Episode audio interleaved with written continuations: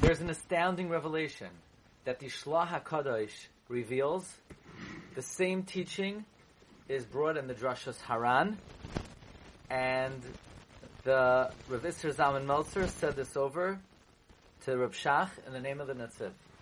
That the same way that on Rosh Hashanah, HaKadosh Baruch Hu judges each person for their life and for their livelihood, Shavuos is also a Yom Hadin. The Gemara says the reason we read the Toichacha and Bechukaisai before Shavuos is to apply the principle of Tichla Shana V'Kil the same way we do with Rosh Hashanah. So what are we judged on on the Yom of Shavuos? The Gemara says Al Piras Ilan, that's why we bring Bikurim. But the fruits represent more than just physical fruits. Fruits represents the Torah that one will produce during the year. Shavuos says the Ran says the Shla is a Yom Hadin on a person's Torah and Chidushay Torah for the upcoming year.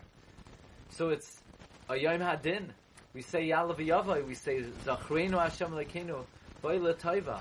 The Ramah even says, perhaps, as opposed to Shabbos, where it might not be such an inyan of being Samech Geulah L'tefillah because it's not a Yom Tzara, Yom is a Yom Tsar. It is a Yom Din because it's a Yom Hadin. Shavuos is a Yom Hadin on a person's Torah for the year. This could explain why we we we are marbe in Limud Torah, especially the night of Shavuos, because the Gemara tells us that whenever we're judged on something, we always try to show Hashem favor. We try to show Hakadosh Baruch Hu we're utilizing that object properly. So on Sukkot, where we're judged on water, we do a mitzvah with water, Nisuch Hamayim.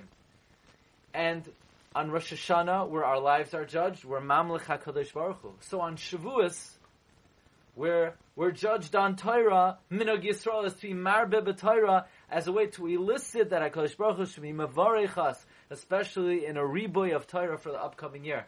So we should all be zoichet to a a year of bounty and limadat Torah and chidushay Torah, and in all aspects of havanas haTorah and harbatzas haTorah. We should be zoichet to only bracha v'hatzlacha and a chag kosher v'sameach.